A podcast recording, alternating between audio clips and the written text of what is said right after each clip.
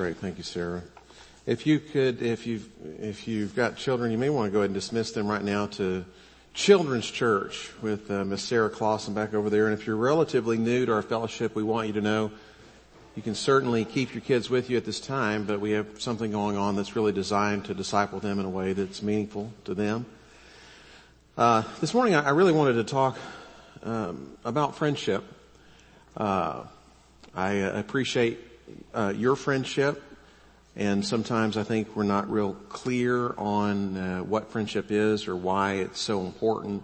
So I wanted to direct your attention to the scripture to help you as you think through uh, friendships and relationships in your own life. And we do need to turn to the Bible because our culture as a whole doesn't give us a whole lot of direction or help, especially as it pertains to friendship. I, I looked around at different authors and quotes and all the rest, and it wasn't that helpful. Here, here's one quote. Uh, friendship is like the bacon bits on your salad.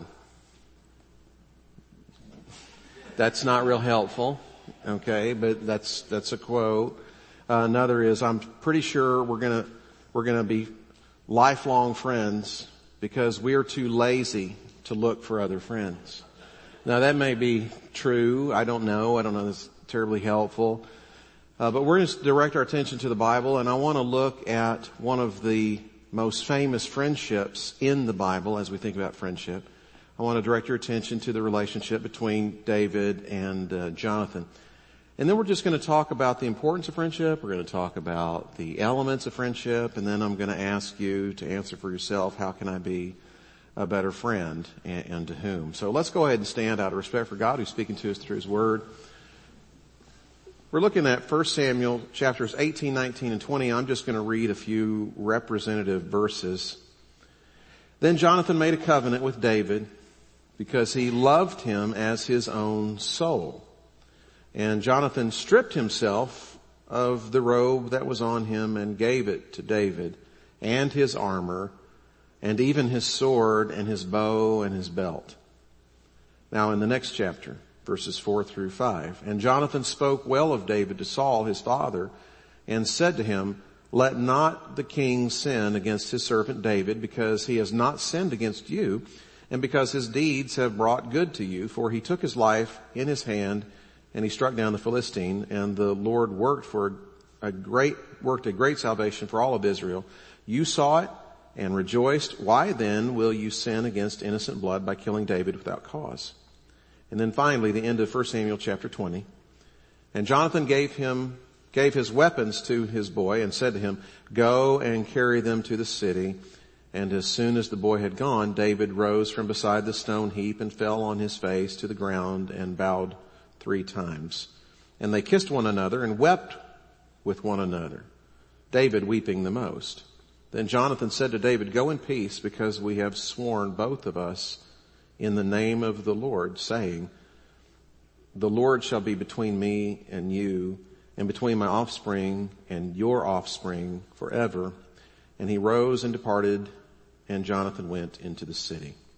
May God bless the reading his word. You may be seated. Now, uh, talking about friendship, why do we need friends? Why are they so valuable? Let's get into it like this. Uh, let's get into the story here. Here's the, the setup. In 1 Samuel, we see that Saul, who is the king, invites David to come and live at the palace, to live in the royal court, okay? And the reason King Saul does this is not because Saul likes David, it's because Saul sees David as a rival. David is a successor, but he's a successor not by bloodline, but by the choice of God. And Saul's also very concerned about David because David is so very popular to the people. He's killed Goliath and everybody loves David. And so Saul feels threatened by David. So David gets brought to the palace and while he's there in this short period of time, Saul tries to kill him. Six times. The first three are, are covert attempts. The next three are more overt and you kind of wonder, well, David, if he's trying to kill you and then he tries to kill you again, why are you staying at the palace? You know, the first two are kind of a clue. It's time for you to go, but he has to stay because it's the will of the king. So this is a very, very dangerous time in David's life. And there's a lot of dangerous times in David's life, but this is probably one of the most dangerous, if not the most dangerous time in all of David's life. And yet, at the beginning of all of this, at the beginning of chapter 18, we see that David enters into this relationship, into, the, into this friendship with Jonathan. And then as we just read at the end of chapter 20, when David is leaving the palace grounds, this covenant relationship is reaffirmed. There's the establishing of the covenant, then there's the reestablishing of the covenant. And, and, what you see is the bookending or the bounding of this dangerous time in David's life, this friendship that he has with Jonathan. And, here's the question, okay, what is the writer, what is the narrator trying to get across? It's real simple. If you want to survive in life, you have to have a good friend. Okay? You ought to know this. I ought to know this. The Bible is not telling us anything at this point that we shouldn't already recognize, and that is there's going to be difficulties and trials and tribulations in life. There's going to be storms, and if you don't have friends, good friends, you're going to sink. That's what's at the very least being communicated. And I think most of us know this. As a, as a nation, Zimbabwe understands this, the importance of friends. Let me kind of explain something to you. How many of y'all have heard about friendship benches? Blue zones, friendship benches. Does that ring a bell for anybody here? This is really kind of interesting. Less than two decades ago, Zimbabwe established these things called friendship benches in blue zones, and the friendship benches are quite literally park benches that are on the grounds of medical facilities, medical grounds around major cities. And the whole idea is people go to these friendship benches, sit on the bench and talk to a trained community leader about their uh, Kufun Gasisa, which is translated thinking too much.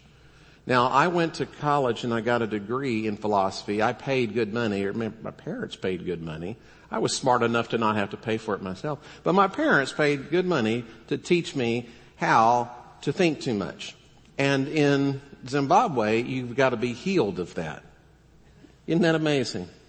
Now actually, what it's translated, overthinking or thinking too much, probably the, the uh, English equivalent is going to be depression. And I don't know if you knew this, but p- typically overthinking or thinking too much or living too much in your own head creates depression.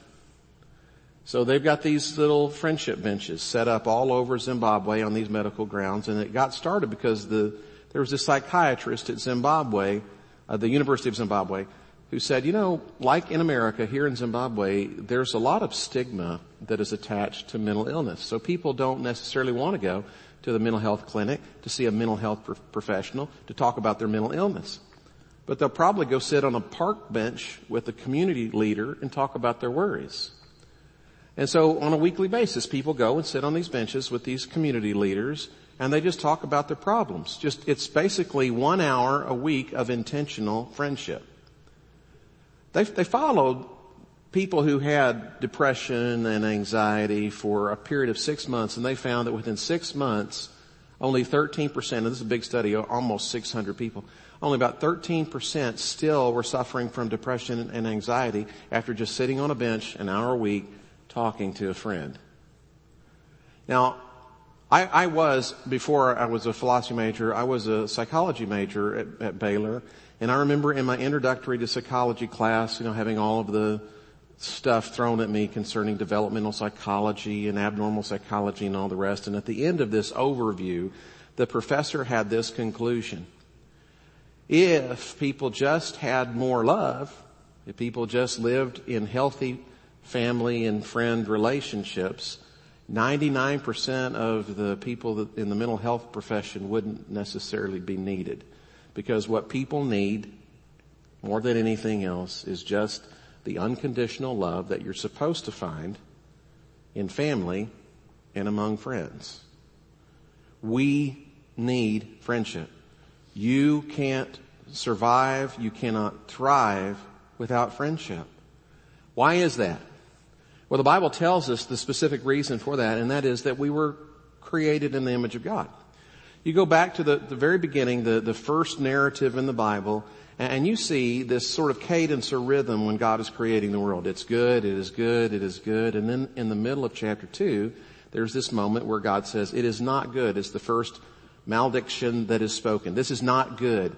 And it's amazing because sin hasn't entered the world. There's nothing wrong. Nothing's broken. There's no sin. There's no disease. There's no death. And still in the middle of paradise, God says, this isn't good. You know what he says specifically? It is not good for man to be alone. People need friends. It's almost as if God intentionally created us to need other people. Jonathan Edwards, one of the great preachers of the First Great Awakening said, God is probably the least possessive, the, the least envious personality in the universe because he intentionally created people to need others beside God. The Bible tells us in the beginning that God says, let us create man in our own image. Who's the us? Who's the our? It's the Father, the Son, the Holy Spirit. It's the Trinity. Within the Godhead, beginninglessly, there was friendship. So when God creates you and He creates me in His image, He creates us to love and to be loved. He creates us specifically for friendship. And what that means is, if you ever kind of think to yourself, listen, I, I'm kind of lonely. Or maybe you think, I'm always lonely. Or I always want better friends. Or I wish this relationship was deeper. If there is a passion in you for friendship. If you sometimes or maybe oftentimes feel lonely, that's not an imperfection. It's a perfection. People who are perfect need other people.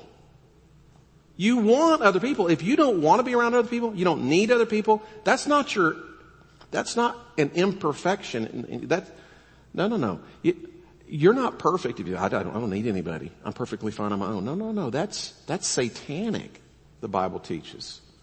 It's okay to be alone or, or to feel lonely because you were created for friendship in the image of God. Okay, so that's the first thing. How valuable is this?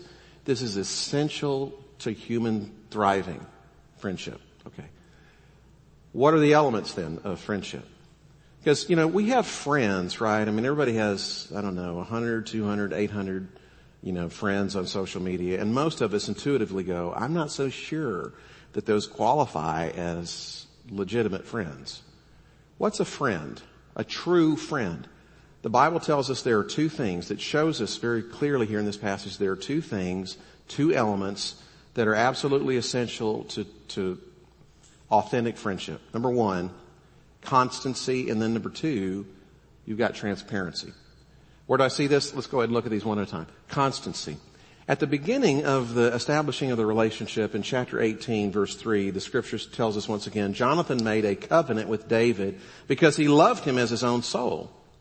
And then at the very end of the chapter, you have this renewal of a covenant where David and Jonathan are talking to one another and it's clear that this covenant relationship, this friendship, is going to last like family. It's going to last beyond the grave because even though Jonathan and and uh, David are going to come to an end physically, their offspring are still going to have this covenant between them.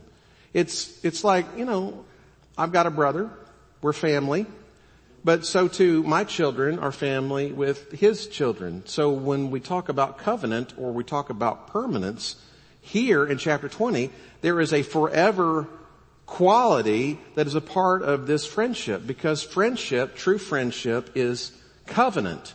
Friendship's not contract, it's covenant and covenant is not contract. Okay, let me explain this to you because we live in a world that really understands contracts, but do, they don't understand covenants very well at all. Okay. In the marketplace, in the world of commerce, you've got these relationships that are consumer vendor. And in a consumer vendor relationship, your relationship with the vendor can change or it can disappear because you will have a relationship as a consumer with the vendor only as long as the vendor gives you what you want at a, at an agreed upon price, at a cost that works for you. But when the vendor starts charging too much or if you find another vendor that can give you the same product for less expense or they can give you the same product at the same expense more quickly, or they just give you a better product for the same cost. If you can just find a better vendor that gives you what you want in a way that suits you better, you're going to leave vendor number one and jump over to vendor number two. There's nothing wrong with that. If you're going to Walgreens for a while and then you find out, hey, there's a better deal over at CVS and I can do it better over at HEB or I can do the drive through, like, that's okay. They're just a vendor. You're just a consumer and you're only in the relationship for what you are going to get out of it because in the consumer vendor relationship, it's all about you. And that's fine. There's nothing wrong with that. In business and in commerce, that's the way the world works. But here's the problem. The consumer vendor relationship has kind of bled over into what used to be covenant relationships. Let me explain a covenant relationship. Covenant relationships not come and go. It's not changing because in the covenant relationship, you're not in it for you, you're in it for them. Or in the covenant relationship, you recognize that you take a back seat to the well-being and the thriving of the other person. Or put a little bit differently, you take a back seat to the health of the relationship because you feel like you are a part of something bigger than you. The relationship is bigger and you're a part of it, not, hey, they're a part of me. In the consumer vendor relationship, it's basically about you getting what you need from the other person. They're just a means to an end. And the end isn't them, the end is what they give you. But in a covenant, the end is the other person and the relationship in and of itself. Covenant is for family. Covenant is for friends. Covenant is for marriage. And, and marriage is the ultimate friend and family. If you're in a relationship that is till death do you part. But that's friend and family combined. And when covenant gets lost in marriage, it gets lost. Period. This is why you see people kind of, every once in a while, people will kind of go down this path. I'm in this marriage and I'm not getting out of the deal what I thought I would, or I'm giving more to the deal than I thought I should. I'm getting less out of this than I bargained for. When you start talking along those lines, you know what the real problem is? It's not that you're getting ripped off in the deal. It's that you saw it as a deal in the first place. You were looking at a covenant like a contract. You weren't giving yourself to the other person. You were in a business arrangement thinking you were going to get out of this X, Y, and Z, but that person was only a means to an end. They weren't an end in and of themselves. Contracts have bled over into covenant. That's why we're dealing with the mental unhealth that we're dealing with. Because people don't know the unconditional love of family and friends and the combination of the two, the ultimate covenant of marriage. I said something last week that kind of caused everybody to gasp. This was in the first service and the second service, and I, I talked about how there was this Japanese researcher that said, in the modern era, because of, you know, modern social and economic structures, people are now doing the cost benefits analysis. People now consider having children uh, to be more cost than it's worth, or I think her specific words were that uh, people were deeming that having children wasn't worth it or or something along the lines of uh, there wasn't a payout. And people like what? Like it's it's not worth the price. You have the children and then you feel like you're ripped off. And and this is true people are opting out of children they're opting out of marriage they're opting out of having kids at all intentionally and oftentimes it's with the design because the cost of children outweighs their utility or their usefulness. And you kind of go, well, that, I don't know that that's entirely wrong, but it feels wrong. And the reason it feels wrong is because it is wrong. Because when it comes to relating to children, parents shouldn't relate to their children as a means to an end or along the lines of a contract, but rather along the lines of covenant. When you enter into a covenant, you yield to the relationship and you yield to the other person. And sometimes, yeah, if you were looking at it as a deal, you'd get completely ripped off. I uh, was visiting with a man. I'm not going to tell you who this was. It was years ago. Maybe some of you might have known. I don't know. But I was visiting with a guy and legitimately his wife was difficult. And that's an understatement.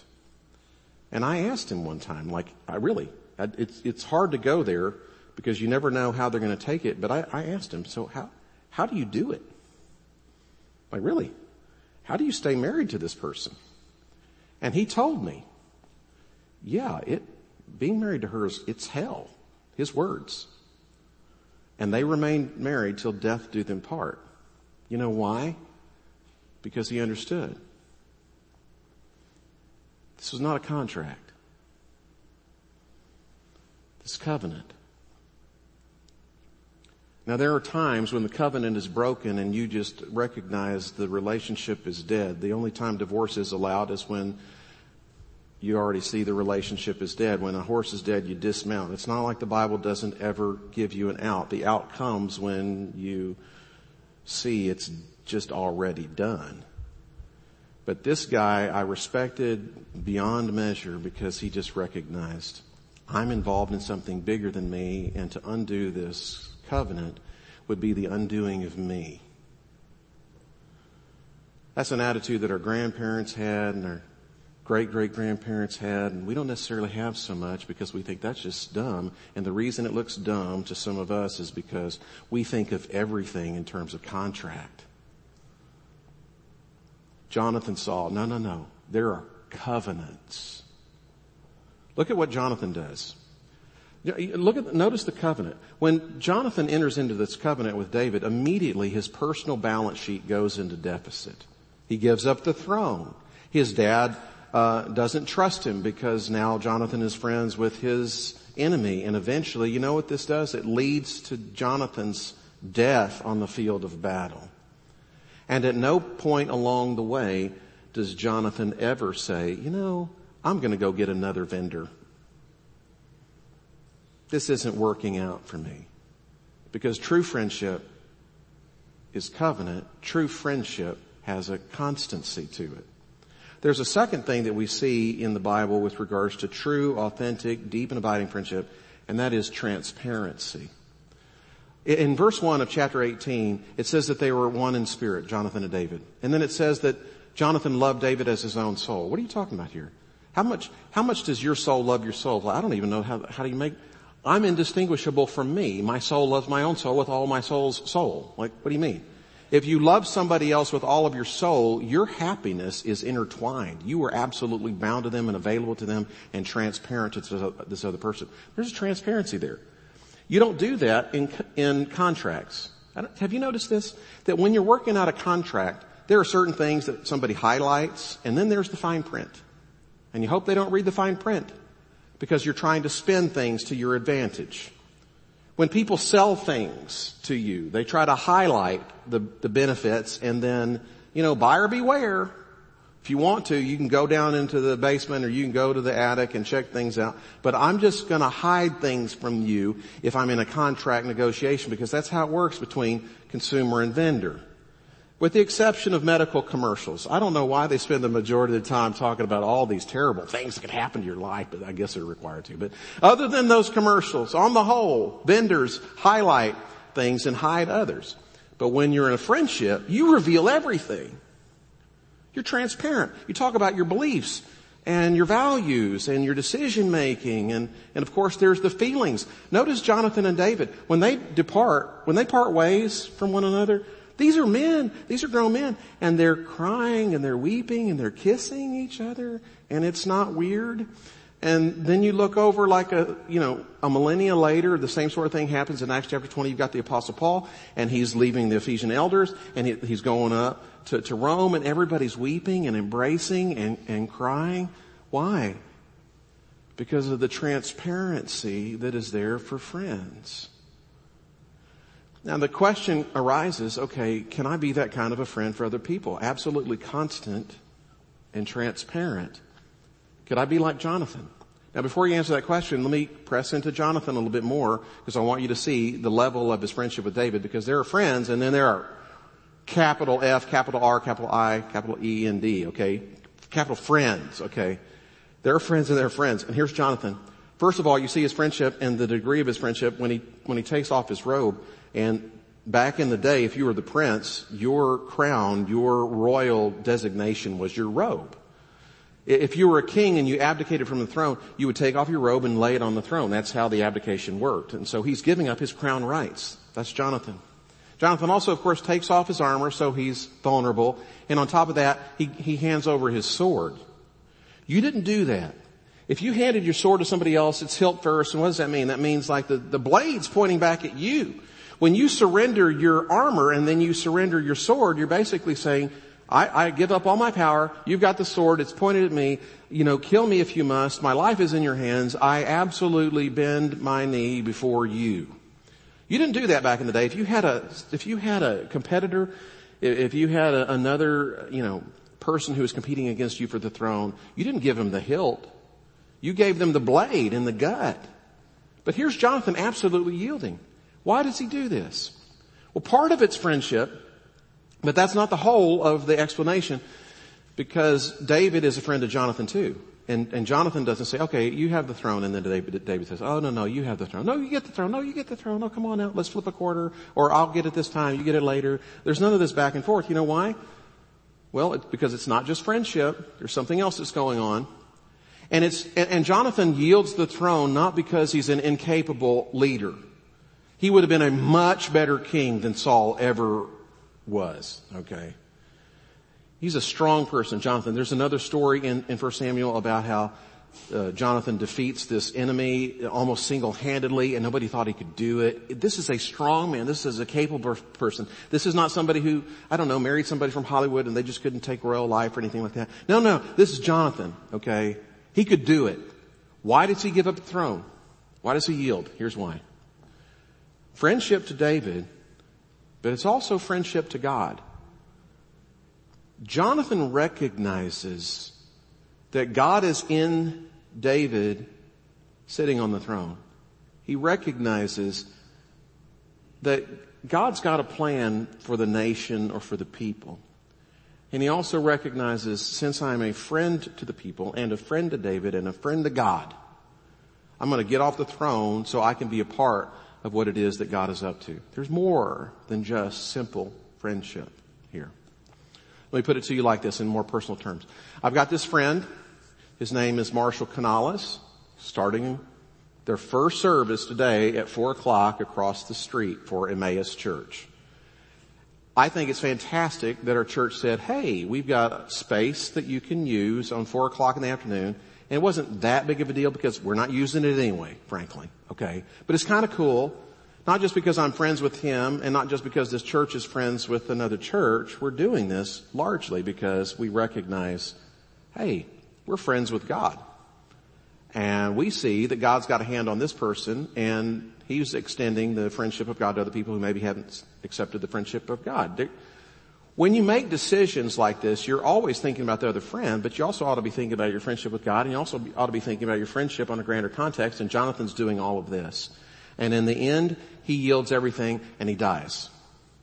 Now again, let me ask you this. Can you be that kind of a constant, transparent friend to other people around you? Can you be Jonathan to other people? And some of you are going, uh, you know, um, no. I don't know that I could be that transparent, constant, and available. Um, well, I appreciate your candor. I appreciate your honesty okay? And I appreciate your humility. But I want you to think for just a second about what you know that Jonathan didn't know, that David didn't know. Okay, you know Jesus. And in this passage, Jesus is the ultimate Jonathan. Now I'm gonna, I'm gonna press you on this for just a second. Let's get back to Jonathan. Think about what Jonathan could have done. He's a covenant friend, but what if he weren't? What if he was not covenantal in his relationships? He could have done one of two things. He could have taken the side of David, or let's just start with Saul. He could have taken Saul's side, his dad's side, said, you know what? I'm just going to take your side, dad. We're going to kill David. I'm going to get the throne and everything's going to be fine. I'm going to be safe. It would have been very simple. He could have done that. He doesn't do it. On the other hand, he could have taken David's side. Not necessarily to kill his dad, but he could have taken David's side. So we're going to run off into the wilderness together and we're just going to wait things out because my dad is crazy. And uh, he's, I mean, he's crazy. His military and political maneuverings and policies are just, they're insane and I'm just going to let that pass. And then either when he kills himself or goes down or gets out of this phase, I'm going to come back and we're going to rule and it's going to be all good. But Jonathan doesn't do that. You know why? Because he is covenantal in his relationships. He is a loyal son and he's a loyal friend. He doesn't turn his back on his dad and he doesn't turn his back on his friend either. Consequently, he gets ripped apart. Consequently, figuratively speaking, he gets crucified. His heart gets ripped out when his, his, his, friend David has to leave. And of course he loses the trust of his father and then the wrath of the father, kind of the hostility of the father gets poured out on Jonathan. And then eventually in this, you know, crazy military move, Jonathan and Saul and his brothers and everybody, they all die at Mount Gilboa. But he dies because he is faithful to his dad and he's also faithful to his friend. We, we have someone like this in Jesus. He's constant. In John chapter 15, Jesus says, I've called you friends. He's talking to his disciples. I've called you friends because servants don't know what their master's doing, but everything the Father's revealed to me, I'm revealing to you. There's a transparency here. And, and we know that, that Jesus too, we, we know he's dealing with some really flaky people and he's wide open to his disciples. And how open is he to you and to me? I mean, like his arms are wide open, but they're not just wide open. They're nailed wide open. You don't get anybody more transparent than Jesus with his friends. But then there's the constancy his disciples, his friends, his closest friends, they run and they abandon him and they jump ship and they betray him. And what does Jesus do? He goes the distance all the way to the cross. He's faithful to his Father's will for him, but he's also faithful to you and to me and being completely loyal to the mercy of God and completely loyal to the wrath of God. The whole thing tears his body apart. It's like the Father comes to Jesus and says, okay, you've got one of two options. You can Keep, you can keep your friends uh, by taking hell, or you can avoid hell and leave your friends. And, and Jesus is like, okay, I'll, I'll take hell. It's the Father's will, it's Jesus' will, and in the end, because He's loyal to the mercy, and He's loyal to the justice, and He's loyal to the Father, and He's loyal to you, He gets shredded He's the true Jonathan. I was visiting with a couple from the first service, um, Michael and April Verbanek, and they said, you know, people talk about how there's this scarlet thread that runs through the Old Testament into the New Testament. But it's more like, they said, it's more like a scarlet cloth. Virtually every personality in the Old Testament points in some respect or another to Jesus. If you ever thought, you know, I wish I had somebody like Jonathan in my life who would protect me, rescue me, boundary my life and make it survivable. If I, if only I had somebody like Jonathan who would enable me to be everything that I could be, like, like David who was able to ascend to the throne because he had a friend that would die for him like Jonathan. If you've ever wondered, I, you know, what would my life be like if I had a friend like that? Well, you do. I don't know that I could be that kind of a friend. Well, you know what? Nobody here is exactly like Jonathan or, or like Jesus. But let me tell you something. When you recognize that the friend you've always wanted you already have, that does kind of take you a long distance toward being the kind of friend that other people around you need. Oh, I wish I had a friend like Jonathan. You already do. Now I don't always live in that truth or that reality, okay? I know. And, and probably you don't either, which is why we need to be reminded of that kind of friendship. No greater love has any man than this that, that, that he laid down his life for his friend. He laid his life down for you. There's this wonderful proverb, I'm going to close on this, a wonderful proverb, I think it's Proverbs 27, 6, where it talks about faithful are the wounds of a friend. And in that context, it's talking about the truth spoken in love can really be of help to you, even though it kind of hurts. And, uh, and, and a lot of you are friends like that to me. Um, it, it's like the Oscar Wilde quote. My, my true friends stab me in the front, but never in the back. And I appreciate the stabs y'all have given me over the years. I really do. And I, am I'm really, I'm kind of kidding, but not really. They're faithful words. You, you've got that transparency and that approachability, and I appreciate that. But faithful, really, really, really faithful is the friend who takes the wounds for you. And you have a, a Lord who not only spoke the truth, but it didn't crush you because as he spoke the truth in love, he took the blows for you. You have the friend that you already need. So here's my, my question. Here, two questions and we're going to close like we did kind of last week. I'm just going to give you a couple of minutes if you can put those up on the screen. I want you to think about and then talk to the person next to you. How can I be a better friend and to whom? Thinking about the constancy and the transparency. How can I be a better friend and to whom? Maybe there's somebody in particular that is, is in, in mind for you. And then, in your own words, I want you to talk to the person next to you. What does the friendship of Jesus mean to me? Now, in a couple of minutes, we'll, we'll start the, you know, the closing song, but this is your response to the message. Just process this out loud with someone seated next to you. And if they're alone, we'll go ahead and invade their space. This is Main Street. This is the way we roll. Okay. But for a couple of minutes, I want you to talk to maybe people at your table or some folks at your aisle or just right across from you. Just process this. How can I be a better friend and to whom? And what does the friendship of Jesus mean to me? All right.